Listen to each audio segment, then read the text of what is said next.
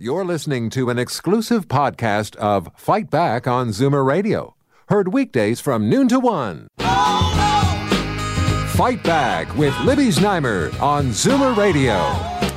Welcome back, and now we turn to important information about your money and your investments, retirement savings, whatever you want to call them. So, RRSP season is upon us, and that has many Zoomers and other people thinking about their investments. In the light of the ever changing, volatile markets, oh my God, it has just been nuts. It's been it's been difficult to watch if you have money in the market and it's very hard to know what a sound investment will be. And there are also tax-free savings accounts to consider because if you're actually saving for retirement, it's a good idea to have income from both streams that because your RSPs are going to be taxed when you take them out and your TFSAs are after tax money. So what's the correct balance between those things and and also uh, what about zoomers over 71 who have had to convert their RSPs to RIFs? a lot of questions uh, and here to answer your questions is Allan Small let me give the numbers out again 416 360 0740, toll free 1 866 740 4740. Allan Small, Senior Investment Advisor at Allan Small Financial Group with HollisWealth. Happy New Year. Happy New Year. Good afternoon. Okay, good afternoon. Well, uh, I don't know how much of a of, of a happy holiday you had because the instead of a Santa Claus rally, we we got a Santa Claus. I don't know what. It was tough. It was tough. We actually saw markets, I think, rebound a little bit between Christmas and New Year's, but we started the year off. The markets were kind of flat. Then the second trading day, we saw a big bombshell. Uh, Apple reported that they wouldn't make as much money this past quarter, and we saw some disappointing manufacturing uh, data coming out of the U.S. And we saw, I think, the markets drop. The Dow in the U.S. over 600 points. But then a day later, the markets actually went up by over 700 points when the Federal Reserve in the U.S. said that they wouldn't be as quick to raise interest rates. And so, and we also heard some positive conversations were happening between the U.S. and China on trade. So here's your, as you said, volatility, flip flop back and forth. Then we had up, our problems with China, and it, it's all happening. I mean, uh, the, you know, there's a lot of uh, obviously diplomatic problems with the arrest of the CFO of Huawei and the detention of Canadians, but uh, all of that may be covering up the fact that their economy is slowing, and that has an impact on our economy. Absolutely. And um, so, what I would say is that you know, the economy is definitely slowing. I guess the question on the minds of investors is was it slowing before the, the trade war t- uh, took effect, before the tariffs, or a lot of the slowing down as we're seeing is that due to the trade war and the tariffs. And I'm of the mindset is we were I guess towards the ending of a cycle or the end of a cycle, the later innings, if you will. And so during the later innings, we see interest rates start to rise. Economy's still doing well, but maybe not as well. And so there was a, a definitely a slower pace of growth. So instead of growing at around 4% like we saw in the US in the summer, maybe they were growing 2 3%. Here in Canada, we just heard this morning that the uh, Bank of Canada is predicting that our economy will grow less than 2% this upcoming year. So there's definitely been a slowdown. But I believe this trade war, these, these trade tariffs, the, the, the trade war between the US and, and uh, U.S. and China, U.S. and Canada to start yeah. uh, earlier in the year. This has definitely played a big uh, factor in businesses. Businesses, the uncertainty. Do they want to continue to grow the business? Do they want to invest more money, or do they just wait on the sidelines for these issues to resolve? And I think that has definitely played a huge part in the market volatility. Okay, let's take a call from Bill in Toronto. Hi, Bill. Hi. Um, Allan, I was wondering if you could just give me like the 101 on uh, income splitting uh, with your pensions and RSPs and, and the whole nine yards. Like, what can you split? Right. So basically, that's more of, I guess, a, a, tax question. But you are able to income split with your spouse uh, pretty much uh, most of the income that you earn, with respect to if you're pulling out money from uh, from really anywhere, to be honest. I, I don't believe there's much in the way of restriction there. Um, you can, you know, a lot of individual investors, what they tend to do as well is they tend to have spousal RSP. So we're talking about RSPs today. They'll take on a spousal RSP so that when they, let's say the, the higher income earning spouse will open up an RSP in the lower income earning spouse's name. And after three years, uh, three changes of the calendar, if they were to pull money out of that account, it would be taxed in the hands of the lower income earning spouse or the spouse that the name of the account is in. So there are definitely things you could do to um, split income amongst uh, husband and wife, and, and that goes as well for, for pension income as well. You can split, and I guess you know I would definitely consult your accountant to to ask them about income splitting in your situation. Obviously, different situation for for different folks. Okay, can I squeeze one uh, stock question in? Sure. Sure. The energy uh, stocks in Canada just it's just you know it gets worse by the day. Pipelines aren't being built, so you know invest uh, elsewhere. But what I'm hearing is they're saying this is going to impact the banks. The banks are always like the, the rock solid performers in my portfolio, anyways. Um, is it time to maybe lose some of that and maybe move into foreign banks? Um, well, I think it's always a good idea to invest outside of Canada. But in my opinion, and again, this is my opinion, Canadian bank stocks have been, like yourself, the, the rock uh, for many of my portfolios as well. You have bank stocks uh, here in this country. Uh, obviously, you have the five biggest banks. You know, if you look at a chart on one of any of these banks, you'll notice that their prices always tend to go from the bottom left to the top right. They have always increased dividends. They've never cut a dividend. And so if you are someone that has held Canadian bank stocks for a number of years, you're definitely making a lot more money today than you made 5, 10, even maybe 15 years ago. And if you were fortunate enough and you've had the, the iron stomach to buy some of these Canadian banks during the last recession in 2008, you would have picked up a, lot of these names. And today you possibly would be earning a dividend in the double digit uh, area. So uh, I would say no. I would say I would stick with the Canadian banks. Yes, if we do see some issues with respect to energy companies and perhaps you know the, you know they're borrowing money from Canadian banks as well, and I think that's what people are alluding to. But I, I just don't think these these energy companies are at that stage yet. So I think our Canadian banks are well diversified. They have a lot of business outside of Canada, down in the U.S. If you're a Scotiabank, you have a lot of business in South America, outside uh, uh you know outside of Canada and the U.S. And I think you know they continue to grow their wealth management, this fee based type of revenue business, and I think our banks are a solid investment, and I would continue to own them, and I would actually consider buying them today. A lot of them are 15, 20% lower today in price than they were just maybe two, three months ago. Okay, Bill, does that Okay. set you up? Oh, that does, and I agree with buying the banks. I've actually been acquiring more of them. Thanks very much. okay, bye. Bye. Okay. Uh, let me give the numbers out again 416 360 0740, toll free 1 866 744 740. I'm here with Allan Small. RSP season is upon us.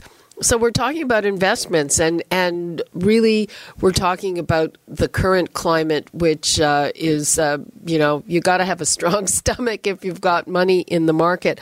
But just in terms of the vehicles, uh, first of all, are there changes to tax-free savings accounts coming on stream? Yes. So this year you're able to put another an extra five hundred dollars. So the limits has have been now for for a few years fifty five hundred per year. And now they've increased that to six thousand. And for the life of the plan, uh, up until this year, uh, you could contribute up to fifty-seven thousand five hundred. You can now add another six thousand to that. So now you could have a, uh, a TFSA in which you've contributed, or you can contribute over sixty-three thousand dollars, and that money obviously can grow tax-free inside of the account. And so that means you do not pay any tax on any of the gains, any of the dividends, uh, Canadian dividends, of course, uh, foreign. Uh, if you buy uh, an investment outside of Canada, let's say that pays you a dividend, you will still have to pay foreign tax. But in terms of Canadian dividends, uh, you don't have to pay any tax on that. Okay, so is it a good idea in terms of planning? Because, okay, most people are thinking, I want to max out my RSPs, but when you pull that money out, you got to pay tax on it. I mean, it, it, is it smarter to have kind of two, make sure that you have two streams in retirement where at least one of them from the TFSAs, you won't have to pay tax at that point? I think it does. Obviously, it depends on uh, the person. Um, you know, it depends on. You see, the, the idea of RSPs to me is that you contribute money to them when you're in a higher tax bracket while you're working, and then obviously when you're no longer working, you begin to pull them out and live off the income. And obviously, because you have no income from a job, your your income is is obviously less. Uh, but for many individuals and uh, that I've met, uh, their income actually stays at a certain level even after retirement, and so they don't tend to see their income declining. And so, does an RSP make sense for this type of person? In some cases, it actually doesn't. And so, what we want to do is, if we want to get that tax-free growth, well, we then look to the tax-free savings account. I also find a lot of early investors, uh, novice investors, or young investors are now going with TFSAs. Going with TFSAs, and because they want to be able to access this money. They have bills to pay. They maybe are saving for a house. And obviously, with RSPs, you can only take so much before you have to pay tax under the home buyers plan rules. So they use tax-free savings accounts to to obviously ta- you know tap into if they want to make an acquisition or buy a house of, uh, or an acquisition of some sort. So I'm seeing a lot of the millennials using more and more tax-free savings accounts. Yeah, and, and a lot of people like the you know retirement as one you know bang full stop thing. That is uh, you know a lot of people aren't doing it that way. They're they're you know still need to earn some money after they get to a certain age which keeps getting higher because we're living longer. That's right. And you know I, I, have a lot of individuals that have said to me well you know what alan i don't have enough time to invest in the market. I'm now retired. You know maybe we should be a little more conservative. And that's fine.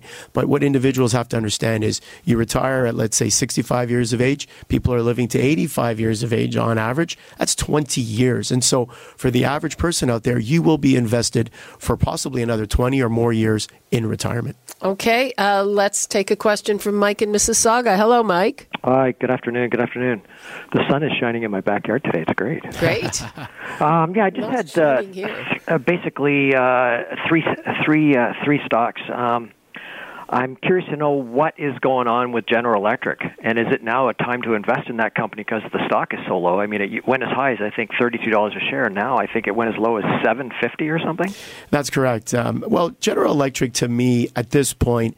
Uh, unless you are one that can handle uh, higher risk. Uh, General Electric to me is a bit of a don't touch. It's definitely a former shell of, it, of, of its older business. It's no longer in a number of its businesses. And I think from my perspective, uh, the, time that General Electric changed and when I actually sold off uh, my shares of General Electric for my clients was when they basically gave up being in the banking business. I know during 2008, um, the banking side of General Electric really cost them a lot. Uh, obviously, the financial crisis, all the banks were hit, and including General Electric because it had a very big banking business. But they didn't allow that business to come back. They actually sold it off, I believe, at a very cheap price. And I think they never recovered from that. And as of late, they've been selling off what they believe has been non core assets.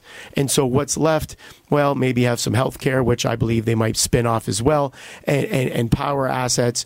And so I'm just not a big believer that there's enough there to see this stock regain its former glory. So I've been, uh, I sold off uh, my client shares many years ago, have not gotten back into it. And it's obviously been the right call. As you said, General Electric has gone from a $30 stock to mid to high single digits. Okay, Mike, thanks for your call. Uh, we've got to take a break, but we will be back with more of your calls and questions for Allan Small and more adve- investment advice for this very volatile time. We'll be right back. You're listening to an exclusive podcast of Fight Back on Zoomer Radio, heard weekdays from noon to one. Fight Back with Libby Znaimer on Zoomer Radio. Welcome back. I'm here with Allan Small. We're going right to the phones. We've got Simon in Toronto. Hi, Simon.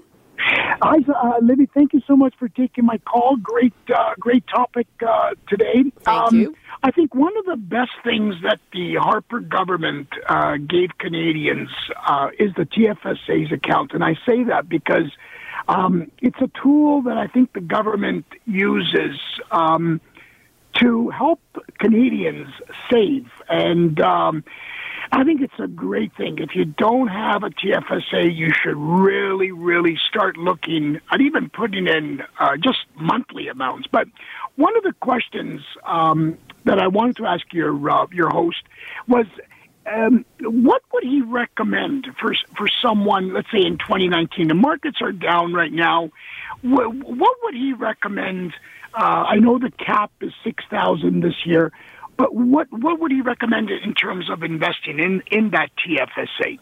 That's a that's a great question, and uh, again, whenever I answer a question like that, it, it's always dependent on the investor and the risk tolerance, obviously, of that investor. Can they handle a medium risk investment, a low risk, higher risk?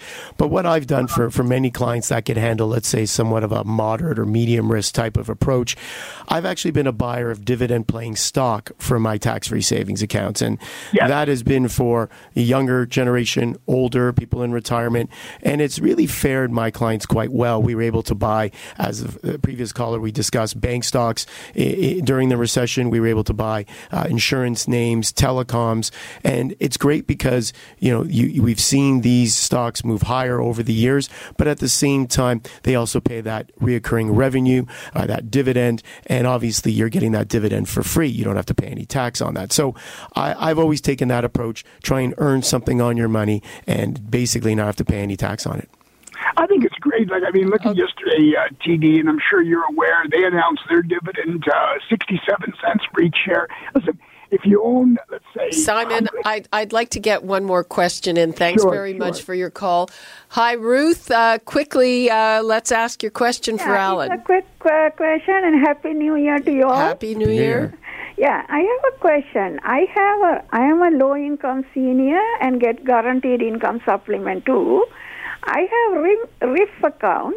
I get annual uh, minimum amount, and that is deducted from my guaranteed income supplement. And if I uh, deduct more, I have to pay tax. Now, my question is if I withdraw my RIF money and put it into the tax free saving account, will it be deducted from my guaranteed income supplement and should I pay tax? Well, anytime you pull money out of your RIF account, that counts as income for you. However, once that money goes into your tax free savings account, and then at some point down the road you decide to pull money out of the tax free savings account, then no, that will not count as, as income to, towards you. So you are correct. Whenever you pull money out of the RIF, it will count as income for you, but the TFSA is tax free. Uh, okay. Okay. Thank you, dear. Have a nice day. You too. Okay. Thank you very much, Ruth, for your call. Uh, so uh, I think we've got maybe a, a, minute left here. Allan, what what would you like to leave us with? Well, I think at this point in time, uh, being the RSP season, being the new year, I think I've spoken to a lot of individual investors, and some of them have told me they have some money to invest, but they were very nervous over the past few months. And I'm of the belief right now that, you know, obviously the politics, you know, hopefully the politics take care of itself and things work out between, as we talked about, the various countries and, and politicians. If that were to happen, I think this market is heavily undervalued. I think significantly undervalued. We're seeing at if, one point. Uh, Donald Trump stops being Donald Trump? Well, uh, yeah. if they can come to a, an agreement, let's put it that way. I, I think this market is significantly undervalued and it will move higher. And for those that are thinking possibly of putting some money to work in an RSP at this time or a tax free savings account or any investment, I think there are some really good, cheap, good quality things to put your money into. And so, you know, if you have the money, don't try and time this market. Buy some good quality today. Okay. I think that's always pretty good advice. And thank you so much, Allan Small, Senior Investment Advisor at Allan Small Financial Group with HollisWealth. And Happy New Year again. Happy New Year.